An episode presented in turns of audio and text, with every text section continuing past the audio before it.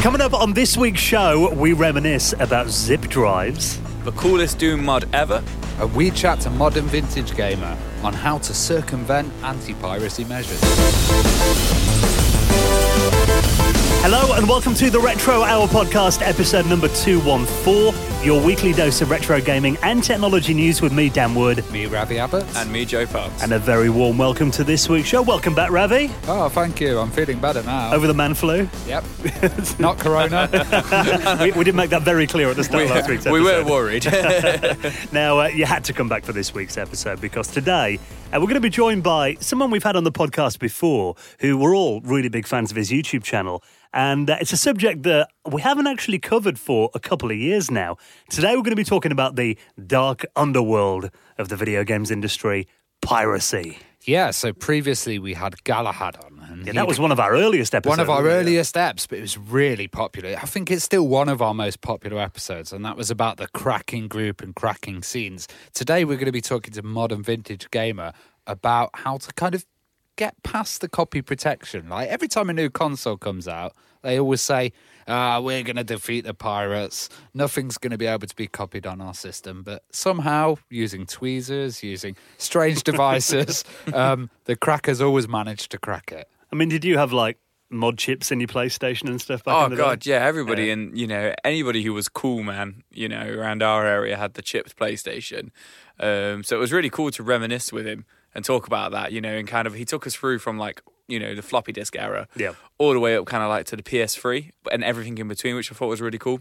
Yeah, and a lot of these systems, like you said, you know, they always come out with them and like the protection on this is unbeatable. No one's going to do it. Then there's always a way. Yeah, and some of them are the weird, like you said, tweezers. Yeah, that's really and, and usually it's like stuff like action replay yeah, and yeah. bits of hardware like Disc Doctor and stuff that it's always a little bit dodgy and grey area, isn't it? That's one thing about piracy's always felt like it's one step ahead of where the rest of the industry is. Mm. And even today, I mean, how important it is for preserving old games. I mean, the fact that emulation, you know, without the piracy scene back then, we wouldn't be able to play a lot of these you games. know, you download a lot of these classic games and the cracktro comes up straight yeah. away. And you're like, if they hadn't cracked it, would this game be available? I've actually seen, I've heard stories of, um, I can't think of any specific examples, but, you know, companies that have kind of re released their old games or collections and they're actually the pirated versions of the games. yeah, I've, yeah, I've heard those stories as well. I see, I haven't got the source code anymore on that. So, piracy's always been, a, I mean, since video games started, piracy's been part of the scene. So, this is going to be really interesting. Kind of the history of piracy coming up this week with Modern Vintage Gamer. He'll be on the podcast in around 20 minutes from now. Now, of course, every week on the Retro Hour, we keep you up to date with what's been happening in the world of retro gaming. We've got some brilliant stories to talk about this week, including the return of Tiger's LCD handhelds, which I know Joe's extremely excited about. uh, before we do that, though, we need to ask for your help with something. Now, it's not very often we ask for your help, but I mean, let me explain a little bit about how this show works. We've done this podcast in the studio now that we're in now um, at 10 o'clock at night on a Wednesday evening. We've done it in here for, since we started, over four years now. And the thing about it is, this is not our studio. So we can come in here a couple of hours a week. We've got to work around other people and the schedule and that kind of thing. And that really kind of limits when we can get guests on. For example, next week, John Gibson's going to be on the show, which I think we revealed last week. You had to record that at home because it was early yeah, in the morning. because he was from Thailand. Yeah. So, uh, you know, we couldn't get the studio at this time. Yeah, so, I mean, really, we're quite limited as to when we can get in here and record the show, hence being in here at 10 o'clock at night.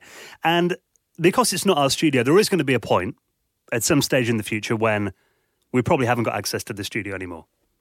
So we want to keep doing the podcast, and that means either we have a couple of options. I mean, we could just do it on Skype at home with USB mics and headsets, which I think not being in the same room, that really changes the dynamic of the show. Yeah, it kind of loses its charm a little Yeah. bit. Um, A lot of podcasts do that, and a lot of right, yeah. podcasts do that, and we can do that. Yeah. But it could learn, it could le- lose some of its like, you know, finesse and some of its charm. You know, And I think, know, I've got a background in broadcasting. Ravi, years as an audio engineer, we want the show to sound studio quality. That's something we've always prided ourselves on. So we're not really up for doing that. Um, the other option is to get our own studio, which is what we decided that we want to do. Now, this is going to give us a lot more flexibility because not only can we come in any hour of the day, we can record guests that are all around the world, but also if we've got more time in the studio, we can do more things as well. For example, maybe launch a second podcast, which we've had an idea of doing for a while. And we have been planning this for a Yeah. while. So Dan's actually been gathering all the studio equipment. So, you know, we've pretty much got the studio, so we Yeah. just need the space, really. Well, out of my own pocket, I've spent about five grand on getting all the equipment ready. What we need, like you said, is somewhere to do it. Now, we've been looking. I mean, the other option is we could rent a studio, which we've looked at. I mean, to rent a studio like this to do the show in generally costs about 150 pounds an hour. Mm. So, and we often do five, six hour recording sessions on a night. You know, we're probably going to meet till one in the morning tonight. Yeah, we're not very efficient.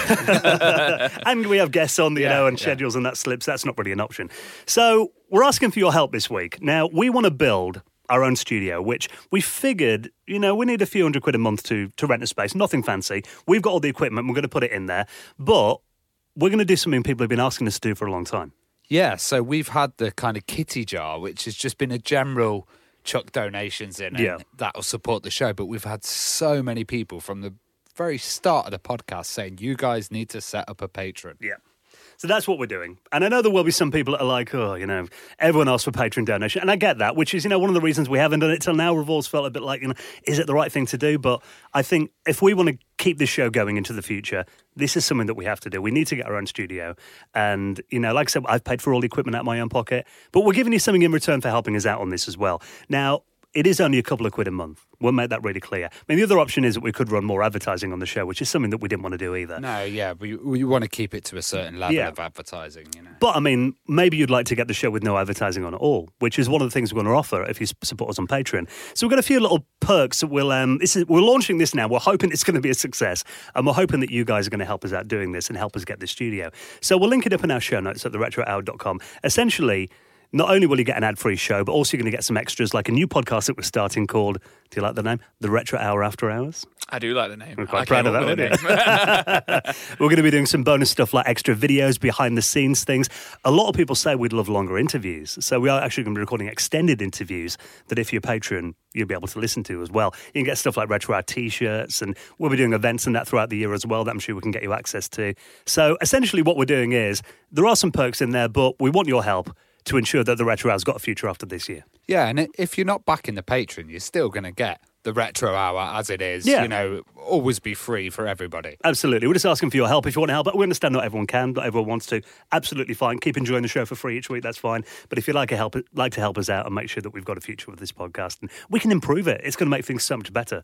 Having our own studio, the amount of time we can spend in there, the amount of extra content, And we more guests, you know, Yeah. different hours from around the world as well. yeah, is going to be absolutely amazing. So, if you'd like to help us out on that, of course, that will be on our website, theretrohour.com, right in the front page, and that will link it in this week's show notes as well. Any help we get, massively appreciated. Fingers crossed. We, like, next week, we've got like one guy. He's like, oh, I'll help you out, guys. and we'll see. Yeah, it we'll might see, ha- yeah. it might happen, but we'll carry on either way. Right He- then. He's just sitting there with all these exclusive episodes. So let's get into this week's news stories. And now, before we chat to MVG, I did kind of tease it before. Tiger are making a comeback with these retro LCD handhelds. So I absolutely love this because of at the same time it's so ridiculous, but I love it. So Tiger are releasing, I think it's four LCD, you know, Tiger Electronic games from the nineties. They're gonna have The Little Mermaid, Transformers Generation Two, X Men Project X, and an absolute classic, Sonic the Hedgehog 3. And these are going to be available really soon. It says in GameStop Right. For fourteen ninety nine, batteries not included. But they're They never are, are they they? never are. They never are. Batteries not included. It states exact replicas with the amazing artwork and everything of the you know they, they are the Tiger game. You know the Tiger LCD handheld games uh, game consoles. Like I'm I'm so excited to see these in game and get some for Christmas. and you, know, you know they are the true '90s ones because they've Yeah. done absolutely no improvement on them. oh no yeah they're still the lcd screens they probably for the same price could have put like a nice little digital screen or in an there option for a Bluetooth controller or something. but no like that. they've No. still just got like the two buttons on them and stuff like that they've kept it completely retro I've, i'm hoping in the uk they're gonna kind of like you know pop up on Zavvi and in you know in Fopp and places like that and I'm I'm fingers crossed like my mum and my boss at work buy me them for Christmas That's what's to I mean, to me, these just bring back memories of heartbreak. Yeah. Christmas morning. Yeah, Grandma's got you Sonic the Hedgehog. Oh, she's got me a Mega Drive. Yeah, it's one of them. It's like, Yeah. It was always Thanks, man. grandma as well, wasn't Yeah, it? yeah, yeah. Yeah. he likes some video game things. Let's get him one of these. And you remember these games? I mean, it's, there weren't anything complicated. Oh, God, It generally had the background that was either just If kind you of look at them in a certain light, you Yeah. can actually see everything at the LCD at You're right. It could. And, it was usually like free animations, like Yeah. left, forward, and you know, kick or and I think I think by the kind of 2001, you got them in a Happy Meal, you know, with McDonald's. But you know, I, I'm I'm super excited for this. See, Tamagotchi obviously had a bit of a comeback a few years ago. We talked Yeah. about that. Um, but I don't know. I kind of feel like this is one step too far. I'm already feeling sorry for the kids that will be unwrapping them on Christmas Day this I, year. I don't think too many kids are gonna get them. I think it's gonna be it's gonna be like us who are gonna get them on Christmas Day. Let's be let's be honest. but I think they're cool. if I have kids, this is all they're getting. Yeah. Ravi the strict dad. so, yeah, if you do want to get hold of one of those, they're going to be out very soon, just when we thought we'd seen the back of them forever. Now, let's talk about Doom. I mean, Doom is obviously, you know, we were chatting about it last week, you and me, Joe. It was um, a game that really was a benchmark in video games in the 90s, changed everything that game. But also, not only the fact that it was technologically very advanced for the time, and a great game, of course, but also the, the scene that came up around Doom, Yeah. the modding community that Yeah. continues to this day. Yeah, Now- the open sourcing of the engine Yeah. led to so many people taking it up and uh, just doing crazy things with Doom and Quake as well, actually. Well, this is something that I know you've been very excited about. Zombies ate my neighbours and Doom mashup. I absolutely love this. I love Zombies Ate My Neighbors. One of one of my favorite games of all time. So yeah, somebody has spent the time to completely recreate the first three levels from Zombie Ate My Neighbor, Zombies Ate My Neighbors in the Doom 2 uh, mod. Uh, it's GZ Doom. It's called, but Right. it's Doom 2 mod. It looks fantastic and it plays so well from the video. I wanted to put it as like my retro pick, but I was like, this is so good. Like, we need to talk about this for a couple of minutes. I've, like, I've actually seen one recently, which was Chaos Engine, which was Yeah. exactly the same time. Uh, it was like three levels at the beginning. yeah, yeah, yeah. They, They'd imported the enemies. Yeah, this is this is what they've done here as well. Perfectly, They, you know. They've got the sprites, and the sprites are still like the 2D sprites from the actual game, but it just like literally like I'm so familiar with like the first 20 levels of Zombies Ain't My Neighbors. They've got the level, the sizes and the scales of the levels and everything. Like They got the absolutely- trampolines working. They've got the trampolines working as well. It's spot on. Like I love it. I absolutely love it. So you know, I, I would love to get my hands on this and play it. I don't think you can at the moment. It's just a video, but Right. I'm going to keep my eyes peeled for it, and I'll probably be talking about it again if you can play it. Because normally they just release these and you can just play them on the, like you said, the PC version of it. I mean, it's all open source now anyway. So, uh, and that, that's the thing. I mean, I, I think it's awesome as well that id Software we're just so relaxed about everyone doing this kind of thing and they put the source code out there, everyone just enjoyed the game after they made the money off it. I mean, you say that. I was looking the other day, though, on the Nintendo Switch. They put out Doom 1 Mm. and Doom 2. I don't know if you saw it for about £1.49. Oh, really? Really cheap. And actually, Doom. The original Doom was number two in the Switch chart the other day. I, I saw an interview with um, John Carmack Yeah. uh, Yeah. on Joe Rogan's podcast. And Yeah. it was basically him saying, you know, we put the Doom source code out there. So in a hundred years, they'll still be like, oh, let's try and get Doom to run on it. They'll still be making mods probably in a hundred Yeah. years. for Yeah. Doom, so uh, long may it continue. Now, my mum actually used to work on those big mainframe computers back in the day. I've talked about this on the podcast before. Um, she was like a, a systems operator back on the mainframes in the 70s. And I've got great pictures of her. I mean, she, she had this machine called Dora that she used to work on for the council. And um, they do like pay slips and all that kind of thing through it. But it was actually probably double the size of the room that we're in now. and I think the printer was probably about the size of this desk in front of us. But, I mean, back then she used to tell me about how she used punch cards. Do you know what punch cards are? I think so. The only thing I can think of is like how you like log into work back in the day. Well, essentially, you know, they, you know- they were data storage. They were Yeah. like, like later on they had ticker tape for stuff like the PD uh, P1 stuff like that. But the punch cards were actually data storage. But we, we're talking about these because of a book that's uh, celebrating bu- punch cards. But I've not actually s- never seen this fact before. But apparently, it started in 1890. Wow. Okay. Using, That is retro. as uh, data storage until That could the be as 70s, retro we've, so- we've ever got. Yeah, punch cards, I mean, they, they were essentially binary. So you had like um, little holes where the zeros Yeah. and ones would go. So, yeah, rather than having to make the programs every time. I mean, a lot of it back then was um, switch based. So, you know, turning switches on machines. This would actually do the switching for you when you put the cards in. But this book, then, I mean, I love the picture on this article here on a Creative Boom. All the different coloured punch cards as well, like the red ones and the yellow ones and purple ones as well. Quite visually striking. I've never had a system myself where I've used punch cards before, but they reckon that um, this kind of reveals a lot of information about unseen data and things that we didn't know in the past. Then.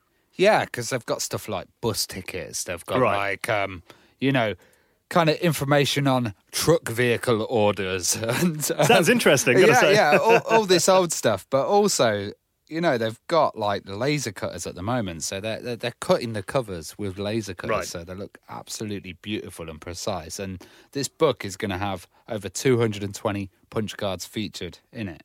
You know, I actually do find that kind of stuff interesting. There's like some stuff on Reddit recently I've been looking at, which was people that have got like old books that were in libraries, hmm. and someone may have left like a bus ticket in there from the 60s or something. And just kind of seeing that stuff, like relics of a time gone by, I've always thought is quite. There's a story behind every one of them. Someone made that journey. Someone, you know what I mean? Something I like to do, and it's like kind of irre- irrelevant but relevant at the same time, is whenever I buy a game, I always put the receipt for the game in the box. right. And I always find it interesting because one game I always go back to is Call of Duty Black Ops, which isn't, it's about nine years old now Yeah. or something. But it's interesting to see that I've been doing that for like 10 years now. And I always go, oh, I bought it for forty nine ninety nine, or I bought it for twenty five, and I've always done it with like my PS2 games and stuff like that. So it's interesting, you know, that people used to do that with bus, you know, bus tickets with books and stuff like that. Do you remember where you were when you got the game as well? Like when you It, see it, it comes yeah. back to Yeah, me, you know. Oh yeah, I bought that in HMV, and it's just like that's can't remember the last time I bought a game in HMV. Do you know what I mean?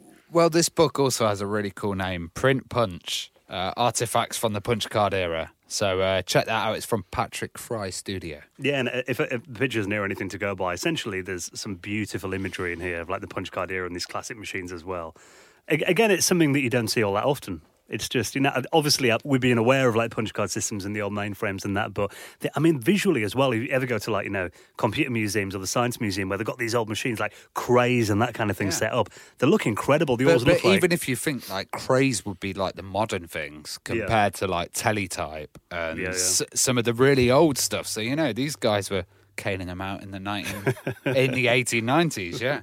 So if that wasn't nerdy enough for you, should we talk about zip drives? Oh yes, zip drives. They were fantastic, weren't they? Do you um, remember having a zip drive done? I did. Now, I remember using them first of all. I think we had them at school, the kind of when they first came in, because actually they celebrated their 25th anniversary this month, which is why we're talking about it. And there's an article here on uh, howtogeek.com talking about, you know, 25 years of the zip drive, why we still remember it today. The thing I remember about it is when I first saw the zip drive is how cool it looked. Because back then, you remember everything was kind of mid 90s PCs, generally looked a bit boring, the beige boxes and They were all beige. You never Yeah. got any black plastic, and that looked really cool. But also the fact that you could just have so much information on there. You know, forty megabytes. the the sizes were uh, varying f- throughout the time that it actually uh, got developed. Yeah, went up. I I remember them being about 100 megs when I used them. We, we have USB sticks on our keyring and all that now. It's so easy to transport data between systems. But back then, if you had, I remember being at school and using um, floppy disks and downloading files off the internet and having to split them up over about five or six disks. Yeah. And then rebuilding them or joining them at home. When you got a zip drive, though, having 100 megabytes that you could just put in your bag and take it home with you. Pr- Before USB came along, that was revolutionary. There was no, I mean, CD burners were really expensive then. I think to burn a CD cost about two grand in the mid 90s. Yeah, yeah. So they're saying, you know, eventually zip rose up to um, around 250 Right. megabytes, and then finally 650, which was kind of getting close to a, a CD-ROM size, isn't it? And there's all these strange formats like Pocket Zip that I never even heard of, Photo Show as well, Right. which is a, a really weird one. Because it did keep going for a while into the early 2000s. And I think that Zip CD. Did you know? there was one that was like an MP3 player. You know what Minidisc tried to do? Tried to compete with MP3 by having it on a physical Yeah. format. No one ever used any of that. I mean, really, Zip's peak was mid to late 90s, wasn't it, really? Well, there's one thing that we're never going to forget, which is the zip click of doom. Yeah. And that would be if it would mess up, you'd get this awful click Yep. and your, your drive would be gone. You knew it was broken then, yeah. But zip drives, I mean, there's something that was very much of its time. And I did I've actually got a zip drive at home and I need to go through these actually. I I wanted some blank zip disks for it. I had a little project where I was trying to get some stuff onto like an old Windows 3.1 PC. Didn't have USB and all. I thought that's a good idea. We'll, we'll use a zip drive. But I actually went on eBay and I bought a collection of about 20 zip disks for about a fiver. And they've all got stuff on them. There's like hand, handwritten labels and things on them. So I haven't looked what's on there yet. I've had them about four or five years. But that's my job for the weekend, I think. Uncover what's on these long lost zip disks. Probably Doom mods. There's your first uh, retro hour after hours episode. There you go. All about my zip disks next week. No one's going to back that now. now, before we get into this week's chat, uh, talking about anti piracy measures and the history of cracking, um, let's talk about Altered Beast as well. Now, we've, we've talked about Altered Beast on the show before. Uh, a game that weirdly is considered to be a crap game generally now, which is really weird because I remember loving that game in the arcades and on the Mega Drive. Isn't it funny? Because Altered Beast is like I think we all wear rose-colored glasses when it comes to Yeah. it. I remember getting it on a like a, you know, the Sega Mega Collection, but one of the first ones for PS2, and being like, oh bloody hell, yeah, old Beast, what a game, what a game. I remember when my mate brought that round and we caned it that afternoon, and then me and my mate we sat down, we played it, and then before you know it, you're like, oh, is that it? You know, do you know what I mean? For ten minutes, kind of thing. Isn't it funny that it's got such a legacy when it is only like a 20 minute game and it's not got any replay value at all, other than the fact that it's kind of difficult? I love the fact that you know you could just transform into different things. Yeah. The I thought that was what impressed me at the time. Yeah, and don't get me wrong, like it's kind of like a tech demo for the Mega Drive. Because you know it's got the transformations, it's got the sound bites, it's got the uh, you know the American werewolf in London. You know how when you transform into the wolf and stuff like that. So I kind of see it as like that kind of like tech demo. But this is another one that's been fan remade as well, isn't it? So essentially, there's a there's a fan remake of Altered Beast um, with three different modes in there as well, using Construct Two, um, the the game engine for that, uh, and it looks pretty good. Um, and essentially, they're, they're releasing this for Android. You can play online on a web browser, Windows, Linux, Mac OS as well. No iOS version at the moment, but really, it's just a complete fan remake from the ground up. It was a very early Mega Drive game, It was, wasn't it was the release game. Yeah, The release game. yeah, game. that's why I said it's kind of like a tech demo. you Yeah. know? That's that's why was bundled I, I didn't it. have that much exposure to it. I remember playing like versions of it on other systems that were Yeah. awfully bad, oh badly god, yeah. ported. Yeah, you know? yeah, yeah. You know, there's versions on the Amiga and stuff like that, and they're notoriously bad. Yeah, So- I shouldn't start trying to talk Yeah. Sega. I'll leave but it to it, Joe. it was Altered Beast, Super Thunder Blade. I want to say um, Italia World Soccer or something right. like yeah, you know, yeah. like 1990. That, yeah, 1990 yeah. or something. Might maybe maybe that came a little bit later. You know, uh, but it, it 100% it came out with the Mega Drive. See, next time I'm in my local supermarket, I've told you I had this story before. I, I was wearing a Sega t-shirt at my local supermarket, and this guy's like, "Aha, retro video games." I'm like, "Oh, yeah." He goes, oh, "Sega Mega Drive. What was the first game released on the Sega Mega Drive?" I was like, "God, that's hard." I actually thought Alter, Altered Beast, and I said that to him. I was like, "Uh, "Probably in the UK was it Altered Beast?" And he went, "No." Sonic the Hedgehog. I was like, no, no, that was definitely, and he got really He got aggressive, really angry aggressive, at me. Yeah. didn't he? But you started arguing with him, didn't you? Right in the middle of that thing. Yeah. I run a podcast, mate. Yeah, I didn't. I didn't say that, don't worry. But yeah, But yeah, Sonic came June '91, I think it was. Right, yeah, it was way yeah. later. Yeah, yeah, much that, later. Yeah. So, but I do remember Altered Beast being a really early game, and it's cool that it's got a fan remake. It proves that there are more fans of Altered Beast in the world than just me and you, Joe. So there you go. If you want to check it out, I'll put a link to that and everything we talked about in this week's show notes at theretrohour.com. Now, of course, this week we're all about giving big thank yous to people who've supported this podcast. And of course, every week on the show, which we'll continue doing. If your back is on our new Patreon, you'll still get a mention in the Hall of Fame as well. Um, there are a few different options on that. Obviously, check out the new Patreon on our website. Um, but we're keeping PayPal open as well for people that might just want to make one off donations. This all, of course, really helps, goes back into the running of the show, and uh, will get us closer to this goal of building our own studio a bit later on this year with your help. And of course, for making a donation of any amount, we roll out the red carpet and you find your place on the most prestigious high score table in the world of retro gaming, the Retro Hour Hall of Fame. Like this week, Stephen Quinn Carl Busby. Darren Glenn. and Andy Cooper, who all made donations into the running of the show. And if you'd like to do the same on our new Patreon or by PayPal, you'll find those links on our website at theretrohour.com. Now, every week we give a little shout out to a little projects and YouTube channels and stuff that we've been looking at this week in our retro picks. Now, I've got to say a huge shout to Quang from Asobitech. Now, we had him on the podcast a couple of years ago. And finally, this week, Mayo Mayo Castle got released. Oh, that that's an awesome game. We've played so many. Or is it MaoMao Castle? I Mau think Mau. it's thing. Mau Mau, Yeah, yeah, like okay. a cat, meow meow. Yeah, yeah. And um, Like a what? Like a what, Ravi? Yeah, I, I got it wrong to say do the impression. uh, we've played this game. It's fantastic. It, uh, it's it's using your hand yeah. to kind of control a, a crazy flying Oh, cat. I've It's played- a bit like Yeah, Space Harrier. I've played this drunk. it's a great game. Yeah, we played it at Play Expo probably about Yeah. two years About ago. Two years ago, wasn't it? I, I guess that was in like beta then. Or, Oh, yeah, yeah, but very early version, but it's finally come out this week, and I believe it is actually available for free download at the moment if you want to get it. Um, it's released for free. There's like a Mac version, a Windows version he's put out already. Um, and like you said, uh, we played this game two years ago, and I remember being blown away by how much fun it was. I was absolutely terrible at it. Might have been something to do with having like six pints of Carlsberg beforehand, but you know, it was. Uh, I do remember it being loads of fun, and uh, it's available now if you want to give it a download. So support indie developers as well. You're all about indie games. Now you've been playing board games. Yeah, so I've been playing this fantastic game. It's uh, by James Simon Bradley. It's called Civitas Nihilium. Another show that we did in the past. yeah, yeah, And it's basically a solo board game that's been developed mostly using the Commodore Amiga, so using Deluxe Paint and stuff like Right. that. And it's set in a cyberpunk universe. And um, you have a soundtrack. So you kind of put the soundtrack on, you play the game, and uh, yeah, it, looks really interesting. I've got all the stuff at home. I'm going to have a playthrough on my YouTube channel. So hopefully I won't do too badly. I'm awful at, awful at uh, these kind of games. But yeah, so come and join me with that and uh, check out Civitas Nihilium. It looks really good. Well, if you're playing it on your own, at least you can't lose. Yeah, guess, that's it. Well, maybe. Straight away I die. Uh, Joe sent me the most amazing clip, um, and this was. Do you remember Tomorrow's World? Yeah. Yes. I used to love Tomorrow's World on TV. Great show. Sorely missed Tomorrow's World. Now, this is a clip talking about on this day in 1984. It was a little section they did about the fact that, you know, you might be fed up playing your latest video game. You'd have to go out and buy a new cartridge for your Atari or something. But they had this incredible system where you could essentially download new games from a vending machine. Have a listen to this. If you enjoy playing video games at home, there's something new for you too. Not a new game, but a vending machine which sells them. I'll just explain the system.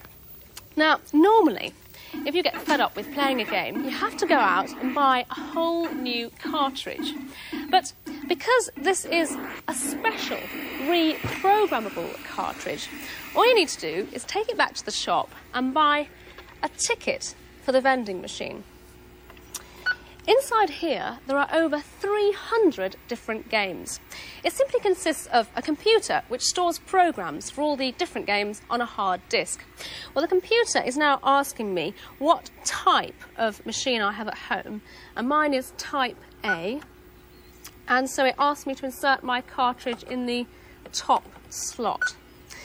Well, it will now run through all 300 games. Uh, I'll spare you that, and I'll go for number one, Dragonfire.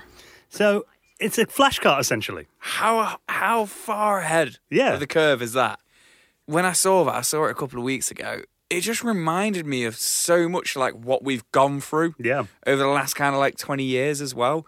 And you know, you know, I've seen the Game Historian episode about where Blockbuster actually tried to do something with the Mega Drive and the Yeah. Genesis, a really similar thing. And then it just reminded me so much of downloading games now, you know, just, you know, on your console and stuff like that. I thought it was crazy. It just reminded me that like car boot sales were like my vending machine. You go Yeah. up to a guy who'd have 300 games. but just that they did have that back in the 80s and it's just Yeah. it's crazy it never took off. That was like the 80s version of Steam. Yeah. essentially, Yeah. or Xbox Live. Yeah, you, you go with your cartridge, put it in, flash it with a new game. That's a really good Yeah, idea. yeah, it's yeah. weird that I, I never saw them anywhere. So I, I never imagine, saw them Yeah, they, they didn't get released or they You- never took off. You'd be but- annoyed though if they got it wrong though. Somehow there was a little like bug when it got flashed, and then you came home. And you're like, ah. Yeah, how do you get a refund off the vending machine? Yeah, there was probably some sort of reason why it never became mainstream. Yeah. Maybe it just wasn't very reliable or you know, she said I'll save you the time.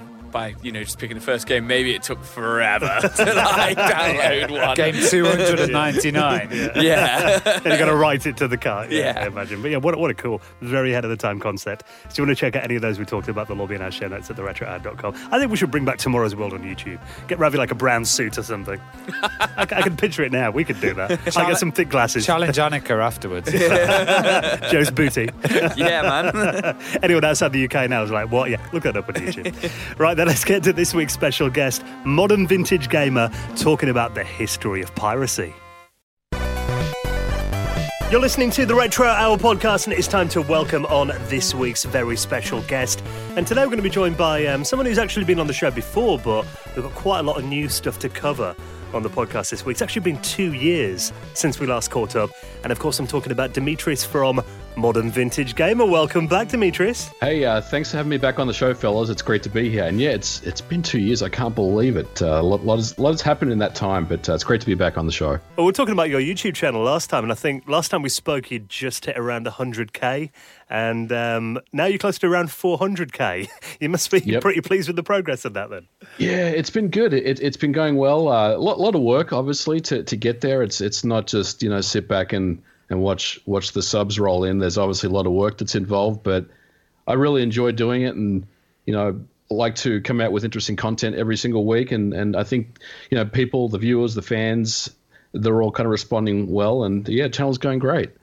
Well, last time we had you on, we were talking about emulation, and you know, you had a lot of involvement with emulators and optimizing stuff. Um, now, today, we're going to be talking about defeating copy protection, and I was wondering how much defeating copy protection helps when building or optimizing an emulator. I think it's uh, it's quite important. I mean, if you think of it, I mean, it's a pretty general question, so I'll kind of answer it in, in with some specifics for Ravi. But essentially, you know, there's there's always going to be some some one-off games or uh, some some ROMs out there that had custom chips in there or some type of you know security mechanism. So emulators have to be you know cognizant of of those things as well. But the good news is because you know an emulator essentially is just you know the the CPU code running in a loop and then you know the the chips that that are also being emulated the video chips the sound chips you have complete control over you know over the machine emulation. So you can easily just uh, I'll say just kind of skip over things you know that that we know are copy protection type type anti-piracy type stuff and it just means you have a lot more control over things. So in a general sense I mean if you if you like fire up a game like you know Earthbound on the Super NES which is notorious for having four layers of copy protection. What you'll find in an emulator is that they, they just patch out those routines. That they know that oh yeah th- th- this is the this is the protection routine. We're just to you know we're just to patch that out. We're to just jump over that part. So obviously there's a lot of lot of work that's being done there on on that front. Do you ever worry that talking about these kind of subjects like emulation and you know copyright and stuff like that will ever affect your channel or like any sort of like demonetization with it? That that's a great question, Joe. Um, yes, yes, yes. I, I do worry about it sometimes, and I have been. I'll I'll say um, I don't want to say I've been targeted or anything like that, but there's been there's been some close calls that that have, that have come up in the past.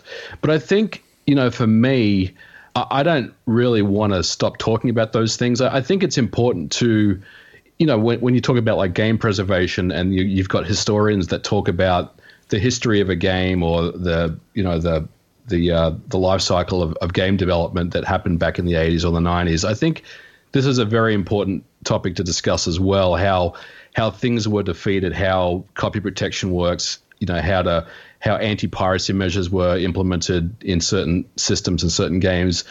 So I do think, um, you know, it, it is something that I want to continue doing. Whether I get, you know, close calls or I get uh, YouTube, you know, telling me you can't do that anymore. I mean, I think at the end of the day, if if really it comes down to you know YouTube saying, look, you can't do that anymore, I would probably just continue doing it on another platform. Honestly, I mean, I'd probably continue doing YouTube, but I would still talk about the anti-piracy stuff on on another platform.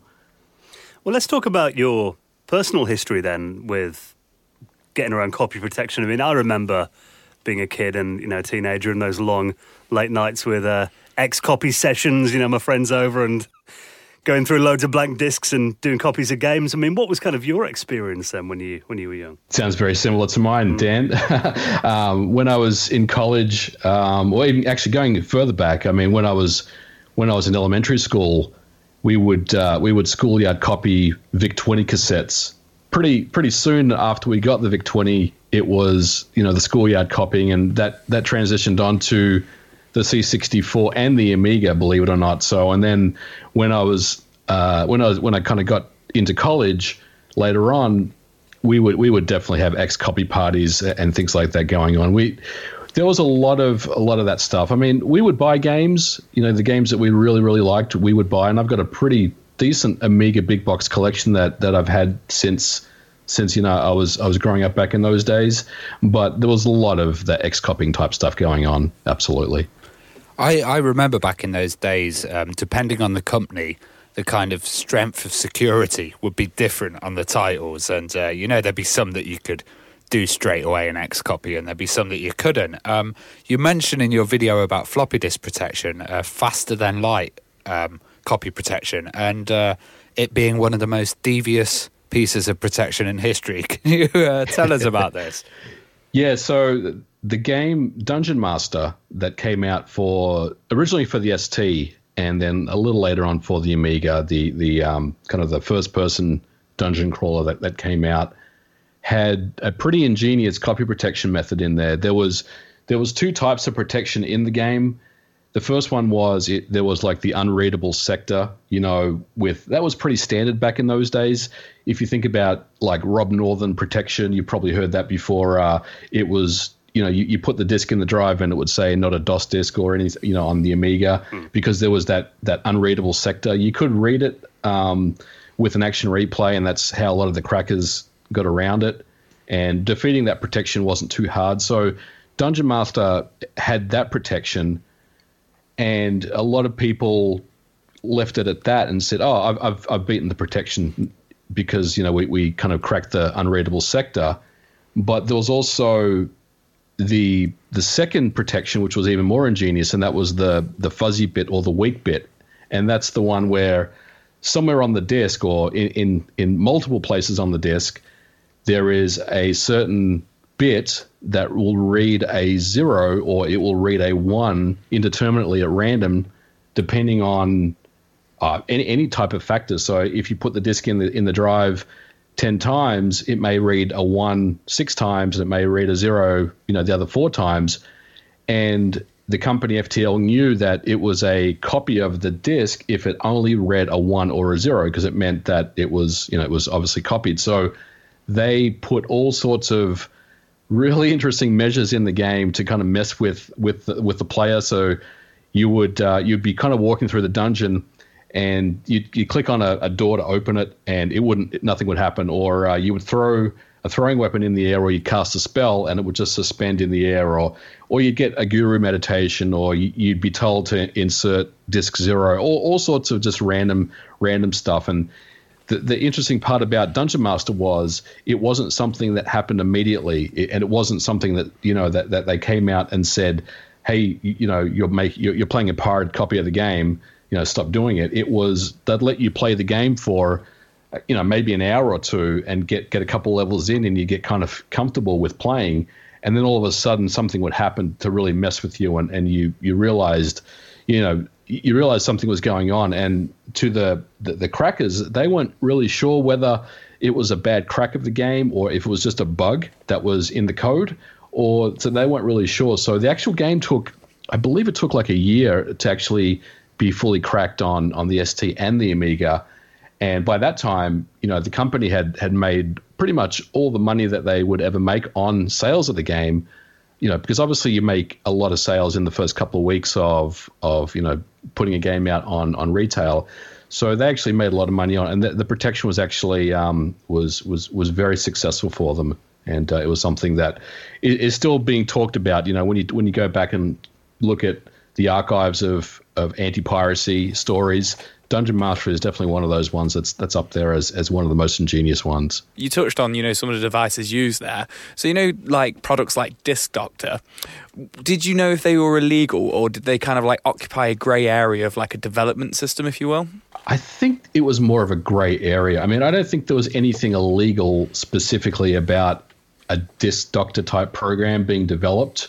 And back in those days, I mean, computer programs were, were being developed for all sorts of different uses. So I, I don't think it was it was dubbed illegal by anyone. I mean, I think you could buy a copy of that in a, in a computer shop just right next to the latest games, but it certainly is a grey area, especially when you talk about Disk Doctor and and you know XCOPY and, and those programs that that were ma- mainly meant for you know the, the piracy of, of software. So yeah, it's a, it's a good question. It's quite ironic. I never, never knew anyone that actually owned an original copy of XCOPY. I um, They're I've a rarity seen- now.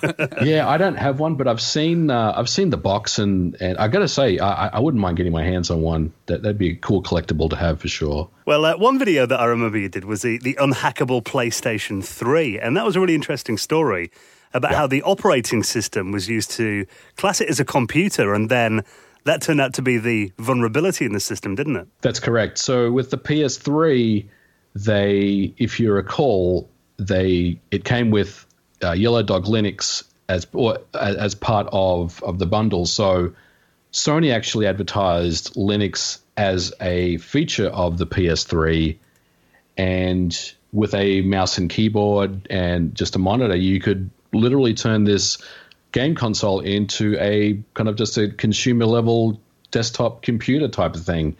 And you could do all sorts of things with Linux. But I guess one of the side effects of that was people like uh, George Hotz, GeoHot, the, the same guy that, that hacked the, the, the iPhone, started snooping around with the hypervisor on the uh, under Linux. And Sony was paying attention to what he was doing because he was basically blogging about the things that he had discovered while using Linux under the PlayStation 3 and I think their solution was essentially just to just to stop stop Linux altogether. So they brought out a firmware update. I believe it was in April of 2010 that essentially just that's that's killed off the Linux um, you know environment on the PS3 which in turn got them in a lot of trouble because of you know the the big class action lawsuit that I believe is still actually they're still settling payments to this day. Would you believe that's it's hilarious that, that that's still going on, but I guess the damage was already done. You know there, there were already people that were were looking into beating the protection on the PS3, and I think Sony's biggest kind of downfall there was that in the end because they removed Linux, it really kind of angered a lot of people in the community. People that not wouldn't necessarily take action on something like that, but there was then a kind of a rallying kind of concerted effort to to get Linux back on the PlayStation 3. And in turn, that's that's kind of what it, it, that's what ended up happening with its demise. And they ended up finding the you know the root keys and all sorts of things, and and they ended up be- defeating the system completely and basically being able to sign a custom firmware that you could just install as a as a firmware update on your PS3, which brought Linux back on on the PS3. So it was it was it was a very interesting time for Sony. They they learned a lot of lessons fr- from that one for sure. And I think that the ta- the biggest takeaway there, at least uh, for me, is don't take Linux away from from a system that already has it because you're going to anger the wrong people and they're going to tr- they're going to find a way to bring it back and that's that's ended up what that's what ended up happening. It's quite ironic, actually, because it must have cost them quite a bit of money, you know. But I do remember reading that the only reason they put Linux on there was like for a tax break. So they'd actually get a better tax break for classifying it as a computer, not a console, which obviously kind of bit them in the behind, I guess, in the end, didn't it? That's interesting you say that. I mean, I I think Sony's always been a little more um, kind of of an open environment or an open system than say the Xbox. Like I, I did a video recently on the the Net Yaroze on the PlayStation One where you know it was like a consumer grade dev kit where you could you could build your own games in your bedroom and then on the PS2 there was uh, Linux as well, so you could run Linux on the PS2 that Sony had a, an official distribution and they kind of brought it forward to the PS3. So I've always felt like that they they've left the door open for you know the hacker, the bedroom coder, the you know the guy that wants to tinker around with with their system, you know that that option to turn the, the console into more than just a game system. It's really interesting. Every time a new console comes out, they always talk about how their format is uncrackable and how this is the greatest new technology. I remember when the Dreamcast came out with GD-ROM, and they had a the wavy lines on the disc and there was holes in certain places and stuff like that. It was pretty strange because when the Dreamcast came out in the UK, a group called Utopia released a boot disc pretty much straight away. So, uh, could you tell us about the Utopia boot disc? Yeah, it, it's it's it's an interesting one. That the Dreamcast. I mean, I think Sega kind of came out and said, you know, this is this is really secure copy protection that we have here. And if you really think about it, it, it really was because at the time there was nothing that could read a GD-ROM other than you know a, a Sega Dreamcast development kit, of course. So if you put a, a, a GD-ROM into your into your disk drive or your CD drive on your PC, you know it wouldn't read the disk. It would just say put this into a into a Dreamcast and, and play the game. But the Utopia disk was interesting because one of the biggest exploits that was quickly discovered was the the MIL-CD, the, the multimedia CDs that that you would get with the Dreamcast, and there was only a handful of them that, that ever came out. I think there was only like maybe five or six of them that were ever released. But I guess the most popular one is is kind of the add-on disc that came with Space Channel Five in Japan, and it was just this like extras disc that had extra music on there, and and I think maybe a, a music video on there or something. But that particular disc was just a standard CD-ROM. It was just a you know standard 700 megabyte CD which was a standard kind of ISO 9600 kind of format CD. And in the end, they realized, well, if if if these discs can boot on a Dreamcast, how do we make just a regular, you know, CD boot on a Dreamcast? And they kind of went from there. They they quickly f- realized that there was an exploit found that allowed the Dreamcast to boot just normal CDs and that's how the Utopia disc started. They they basically built this, you know, region free kind of disk loader that would just load a, a small program on a burnt CD, and then it would just wait for you to put in, you know, a, a backup of a Dreamcast game, and then it would just boot from it. It was uh, it was very like in the end, it was probably the weakest form of copy protection that was that was ever kind of put into the uh, into a console. But um, you know, Sega had kind of relied so heavily on the GD-ROM format being unreadable that they didn't realize that you know maybe maybe uh, we should we should you know tighten up the the security on just kind of regular CDs or that the MIL-CD format being implemented um, as, as part of a protection you know method to get to get defeated. So with the CDs on the Dreamcast, were they just completely self booting, or did they have to come up with something with that? At, at the beginning, um, the Utopia disc essentially takes the boot sectors from a MIL-CD, like yeah. a Space Channel 5 disc. Oh, okay, and, right. And so it, it just kind of boots off of that. And then later on, they quickly figured out that, well, we don't need a Utopia disc anymore. We just put the same boot sectors from the oh, MIL-CD onto right. each of our yeah. games. So if you if you download, and I'm not saying anyone should, but if you if you download one of the kind of echelon cracks, um, or one of the echelon kind of rips from from the internet, all the all the kind of the boot sectors are, are the same. It's the same kind of MIL-CD format that that uh, was used on the Utopia disk. So in the end, they realized that you didn't need a Utopia disk to to do that. You know, and that was quickly found pretty much, you know, maybe a couple of weeks after the Utopia disc had come out, it was quickly realized that, hey, we can just boot boot off of any game that we want to. What's the difference between breaking copy protection and running unsigned code? So the difference, well, that, that's a good question. I mean, I think in some regards they're pretty, they're one, you know, one of them the same. But let me kind of give you some examples. I mean, unsigned code is is essentially just when you develop code on uh, I'll just use a game console as an example you know like like the Xbox that that's a pretty pretty kind of straightforward way to, to describe it but if you're developing code on on a development kit on like an Xbox and you're testing it on you know a development kit or you're testing it on a, a debug kit, that that code is unsigned. And what unsigned means is it it hasn't been sent to, and I'll just use Microsoft as the example, hasn't been sent to Microsoft to be um, signed with a with their private key. And the private key is something that no one ever has access to. It's something that you know the, the company or the publisher has has you know at their at their offices that is usually not not known by anyone what what what that key is.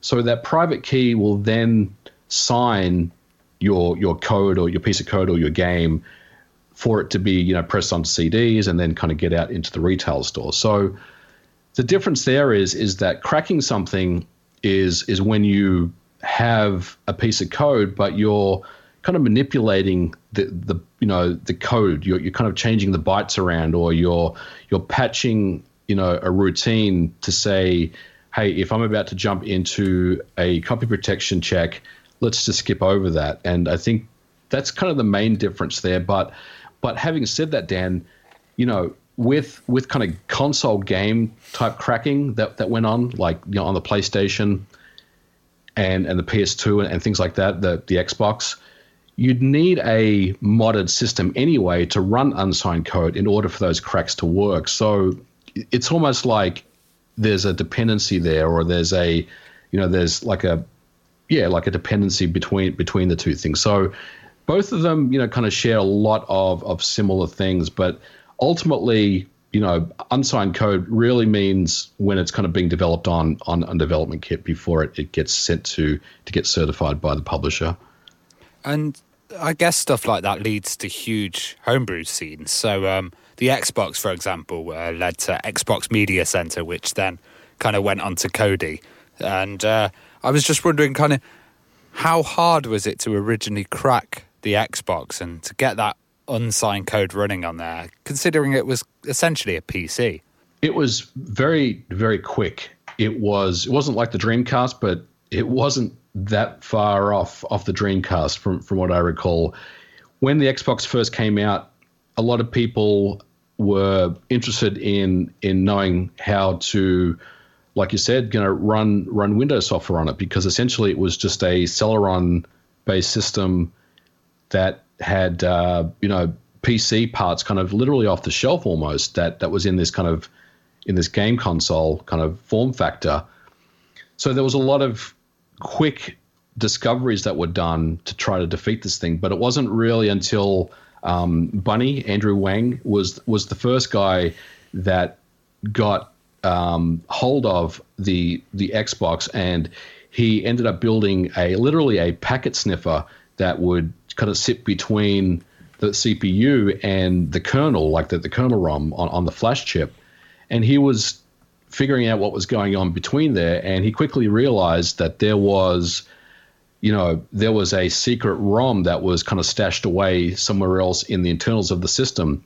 And he was able to extract the secret ROM, which ended up having the the, the like the, the key, you know, the, the, the private key to the system. And from there he was pretty quickly able to determine that, hey, with this with this key, I can now, you know, flashing new firmware, I can I can decrypt the firmware, I can do all sorts of things and essentially, it was very quickly after that that you know unsigned code was was able to be run on the original Xbox. It was uh, it was something that Microsoft really didn't put too much into their security of. I think they they took a lot of I mean they were quite naive at the time when they when they were developing the Xbox. I didn't think security was a huge factor. I mean, it's certainly something that that they were interested in. I'm not saying that they didn't do any security on the system, but they they were very lax on the security on the original Xbox, and you know it was quickly it was quickly defeated. And then kind of later on, there were also the the save exploits that didn't require you to you know wire up a mod chip inside that would just you know utilize the save game exploits where you would have you know a, a, player profile name that was like 50 characters long when it only would accept you know 10 characters in the name when you would put your name in the game like Splinter Cell or something. And those types of things would would trigger you know these kind of weird buffer overruns and then allow you to to run you know your your own code which ended up usually just being you know a, a bootloader to load into a, a, dashboard which had FTP, and then you could connect up to FTP and and start you know inserting all your ROMs and your emulators into into the system pretty quickly. Do you think there's like quite a large risk with people going public with these exploits, like where they could just get instantly sued, or it could just get instantly patched out, and all their hard work's kind of gone to nothing? Yeah, I, I think so. Um, you know, there's a couple of different things going on right now, like with the Nintendo Switch, which is pretty well well known that you know the earliest Switch models have the the kind of the the uh, the jig exploit where you literally set a paperclip into the right Joy-Con. Um, and you can you can boot it up into RCM mode, and then there's the PlayStation 4, which which also has I'll say a small, but there is a scene there, and there is ways to defeat the PS4 provided that you have a system under a certain firmware revision. But those types of things, quite honestly, I I would say that you know it, it's the best thing to do is leave those alone. I don't think there's there's any value in going public with any exploits that are found on kind of current generation type stuff because number one they're going to get they're going to get patched because we live in an age of hypervisors and you know the the Xbox One and the PS4 they can self update pretty quickly without without too much difficulty because everything kind of runs in their own little kind of walled off virtual machines and, and things. So getting getting kind of root level access is is next to impossible these days. So any exploits that are found, you know, would usually come under a lot of a lot of interest by the company but you know, for me, I think I think it's okay to talk about the old stuff that happened. You know, if you go back ten years, fifteen years, the the Sony PS2, the the PS1, the Xbox, the Dreamcast, systems like that that obviously uh, are no longer around and haven't been for a long time. I think it's I think it's okay to to you know talk about those types of things without without any type of repercussions. But I would I would say yeah, anything that's kind of modern day I would probably, you know, not not not touch it. In fact, I mean, I've I've been a target of Nintendo taking down some of my videos for that for that exact reason, you know, on the Switch. So, I mean, I think right there is is proof positive that you should probably not talk about you know the, the, the, kind of the current stuff that, that's that's out there. I think it's probably the best thing to do. Well, I remember a stage at school when suddenly every kid seemed to have like a, a mod chip in their PlayStation One, do you think the process of like turning these hacks and mods into commercial products has become quicker with manufacturing improvements in, in recent years? I think so. I mean, you've got these kind of companies that that make these simple bits of hardware that allow us to to, to mod systems easier. But I will also say that the days of the you know the the 20 wire mod chip that you would solder into your into your onto your motherboard I don't think those days are really around anymore. I think these days it's really more about the the software type exploits. Mm. So if you think about the the Switch, and if you think about like the DS and the Wii, the Wii U, all of those were were you know exploits via you know software mods that that occurred, and I think that's really where things have been going for quite a while. The hardware modding stuff is just it's just so it's kind of a lot lot more about the older generation of systems and and less and less these days. But uh, it's really more about you know the the software mods. But even still to your point i think you know these kind of mod chip makers like uh, i'll use Team Xecuter as an example. I mean they they still release these kind of tools for I'll say the, the, the folks that have heard about oh I can mod my my Switch or I can mod my Wii U but I don't really know, you know, how to do it. I don't want to read a, a, a 20 page guide on some on some GitHub page. Um, is there an easy way for me to do it? Is there like a one click solution? Where where there is a way to do that, I think there are mod chip manufacturers out there that have, have come up with solutions to do that for sure. Well, talking of kind of hardware hacks and how hard they were back in the days, I remember the uh, PlayStation 1 would be defeated with a pen. Um, but the PlayStation 2 was very hard to hack with that um, tray, that kind of front loading tray. Uh, did that cause a lot of issues? Um, I remember a thing called the.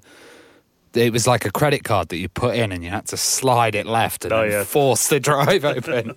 I don't know if I've ever heard of that one before, Ravi, but uh, the the PS2 was a lot more sophisticated. That there were, I think there was three levels of security on the PS2. There there was the I'll say the the swap trick approach where you could still swap trick a PS2, but it would only work with I think the CD based games, not the DVD based games. But there was also additional checks in there. There was a, a chip in there called the Mechacon, and that that really was it was it was almost like a hypervisor before a hypervisor really ever existed, and that took care of a lot of the security on the PS2. But it wasn't foolproof, as, as we know. I mean, there were there was certainly ways to to work around and defeat the protection. And then you also had companies like Datel that were releasing these action replay discs. And if you remember that those discs that you'd put in with all the cheats on the on the on the disc, and then you would put the the game in to cheat on the game. You know, Datel somehow figured out how to boot these discs that were unlicensed on a PS2 that was didn't even have a mod chip in there. And I remember, and I've, I've told the story before, but I don't know if you guys are familiar with this. But what what Datel ended up doing was, and this is this is this is a true story.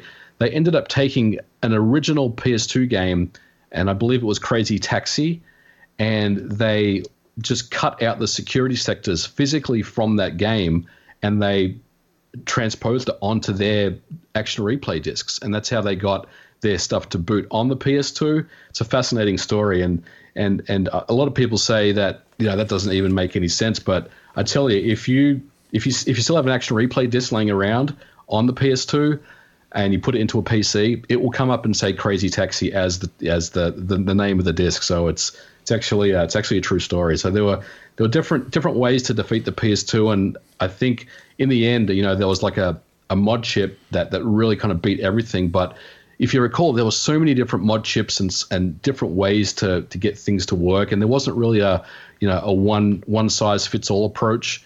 But in the end, uh, you know, later on, I think that it was like the Messiah chips, or uh, I think it was called the Messiah chip, that was really the one that, that kind of beat all the different types of protection on on the PS2. So talking to the action replay, which is one I'm actually really familiar with myself, and obviously, you know, it's a huge history of helping access games and pull out code and stuff. How did the product help defeat the GameCube protection? The uh, it's interesting. The the GameCube protection was was something that was already defeated before the action replay had okay. come out. What ended up happening was the the exploit was found with Phantasy Star Online. So the way this all went down was with with Phantasy Star Online when it came out on the GameCube, it was quickly realized if you changed the DNS settings, you could just point to your local computer rather than the, the, the PSO servers that were that were running at the time. And from there, what ended up happening was if you wrote a little program that just listened to the port that it was trying to connect to, you could essentially just dump the contents of the disk and all the all the memory from your GameCube. So from there, it was quickly realized that hey, there's no there's no encryption on any of this stuff. So none of the none of the files are encrypted. There's no additional security. There's no hypervisor. And in the end, that was what really kicked off the the the action replay on the GameCube. It was it was determined how the boot process worked, and it was quickly determined how to essentially replicate the boot sectors on an action replay disc on the GameCube, and that's in the end that's how they ended up making the action replay discs without needing a mod chip. Well, after that, the Wii came along, and um, at, at the initial launch of that, I remember people talking about the fact that it was a very secure console. Um, obviously, today, massive homebrew scene on it too, and that was defeated by uh, a pair of tweezers. That's correct. That, that is correct. It's it's it's a bit of a I won't say. I mean, it's it's an interesting story. It's I'm not sure if the tweezers was the only thing that beat it, but it was certainly a part of the process. And in the end, the the Wii again was was something that had come out, which was quite quite secure when when it was first released. There was a lot going on, and there was kind of essentially there were two processes inside the hardware and there was the the OS that was that was running when you would turn on the Wii, you'd, you'd see the familiar kind of the Wii screen where you could you load your games and, and manipulate the uh, the the system, um, you know, your your memory cards and stuff like that. That was actually called iOS, not to confuse anyone with with Apple's iOS, but the Wii also had an operating system called iOS, and it was quickly determined that you couldn't get access to iOS any other way via you know normal methods trying to you know sniff it out or, or something like that. But as it turns out if you attached a, a paperclip or a pair of tweezers across the the data bus the address lines on the chip you could get access to different memory locations. And the way it ended, ended up being defeated was if you guys remember you could you could play GameCube games on the Wii. So when you boot into a GameCube game they or Nintendo did not clear out the the memory of of the Wii portion before they loaded into the GameCube portion of of the Wii.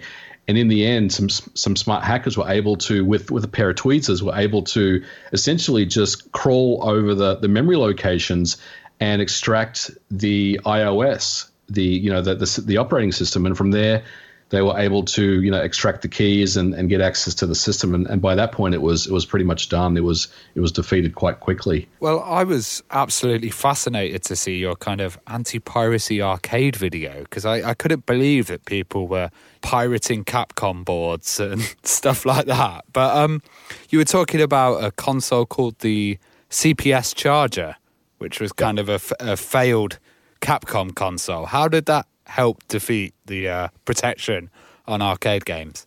Well, what ended up happening, Ravi, was this. It's it's actually called the CPS changer. Uh, I I got I just found that out myself because a lot of people corrected me on my video. But, uh, the, I've been researching, CPS, watching your videos. So. Yeah, right. The, the CPS changer is is essentially a, a home console for Capcom arcade boards. So I think there was only a handful of CPS changer games that ever came out but it was kind of Capcom's failed attempt at bringing their, their arcade games home back in those days.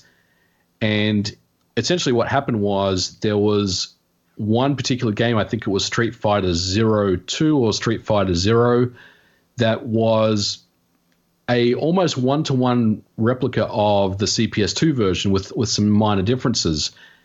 And that was really what started the whole thing because before that no one really knew how to to extract the the CPS2 game and and and you know kind of without kind of suiciding the the CPS2 games because of the the suicide battery that was in each of the CPS2 ROMs.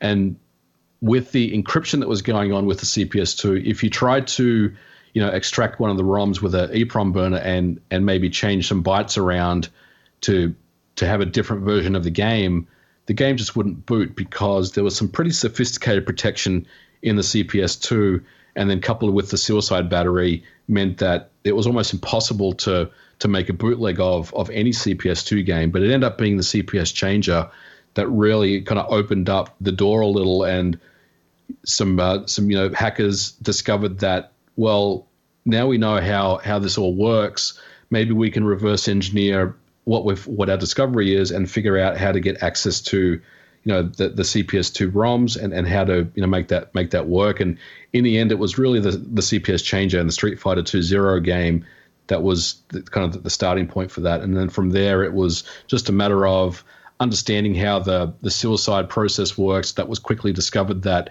once the board kind of dies once the battery dies and the, the contents of the RAM in the battery gets gets lost then it's just a matter of all the code lives in a different memory location.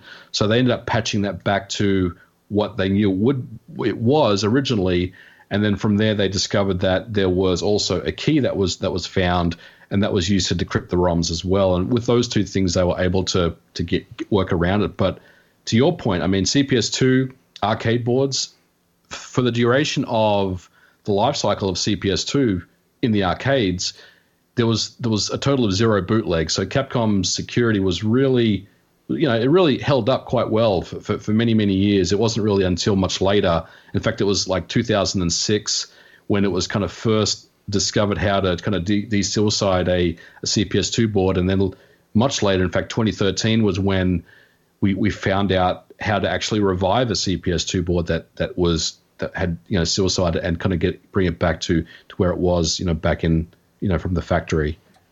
Well, I mean, talking about copy protection that stood the test of time. I've still got scars on my fingers, I think, from trying to install mod chips in the Sega Saturn. And I know that was only in recent years that actually kind of, you know, was be able to be software modded. It was really difficult. I mean, why was that so tough? What was it about the design of the Saturn that made the copy protection so so strong on that? I think there's a lot going on with the Saturn. There was um, different levels of security that they had implemented, but honestly, it's it's something that I'm kind of looking into right now and I, I, I, want to learn more about it myself. I mean, I know from a high level there was kind of three different levels of protection that they had implemented, coupled with the fact that the the actual hardware itself is is quite complex. I mean, if you if you take a look at the system, there's a lot going on there. There's all the different chips and everything. You know that a lot of developers were, were were talking about how difficult it was to develop for, and I think I think the same thing applies for people trying to defeat protection you know, where do you start? It's such a complex system with so many different chips and so many things going on, but but it's definitely something that um, I'm I'm looking into right now for you know an up and coming episode. So you know, uh, stay tuned on that one because I'll definitely have more more info on that. But at the moment, I mean, there's not really much else that, that I know about the the the, the Sega Saturn other than just I guess from a high level that it's a very very complex machine in so many different ways from from a development standpoint and also from a protection standpoint. And have you ever had any of the pirate groups or cracking groups kind of contact you and reach out to you for help with uh, cracking consoles? Um, I, I, have um, not necessarily for for help, yeah. but I, have had a lot of um, a lot of different folks from different groups from you know from different generations, you know all the way going all the way back from you know folks that were in Razor and Fairlight and Paradox, um, you know, telling me their stories because uh, I'm really fascinated to, to hear stories about about stuff like that, and um, you know, I, I want to learn about how how cracks were done. You know, I, I hear about one game that took a year to, to defeat or something like that, and I want to know how it was cracked, and I'm interested to hear what what process was used. So yeah, I've had a lot of different different I, guess uh, ex scene members reach out and and and and chat with me about you know their story, and I think it's it's very interesting to to go back and, and listen to, to what they have to say. I remember when Steam came out and people were saying this will be the end of piracy. Uh, now we've got video game streaming. Um, do you think that will put a stop to piracy?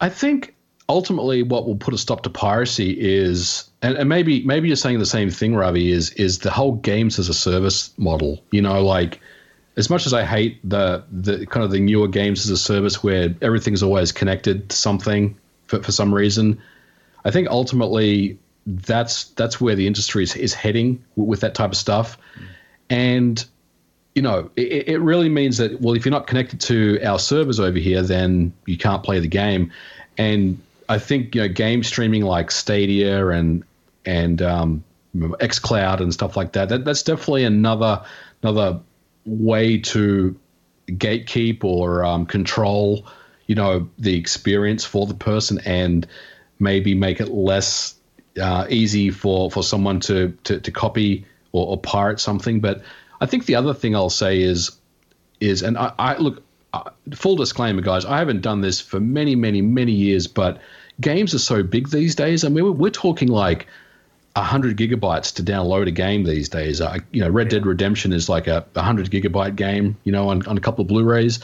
I mean, who's who's got the, the time and the bandwidth to to download a, a hundred gigabytes worth of a game on a torrent site anymore, and, and and and then try to figure out how to make it run on your PC? It's I think things have changed a lot in in the scene. And maybe i'm a little bit naive about that. There's probably someone listening that's telling me that no you know it's it's still alive and kicking and, and maybe it is. But you know for me i just think the the size of the of the, of the games that we're dealing with these days really just puts it, you know most people except i guess the hardcore the hardcore folks you know you know put, the puts puts them off. And maybe it's just easier to just you know spend your your $60 or your or, or whatever at the store and just get the game and, and do it that way. Or like to your point, Ravi, just you know, you know, video stream it or use a game streaming service in order to do it. I think I think that's really where, where things are going.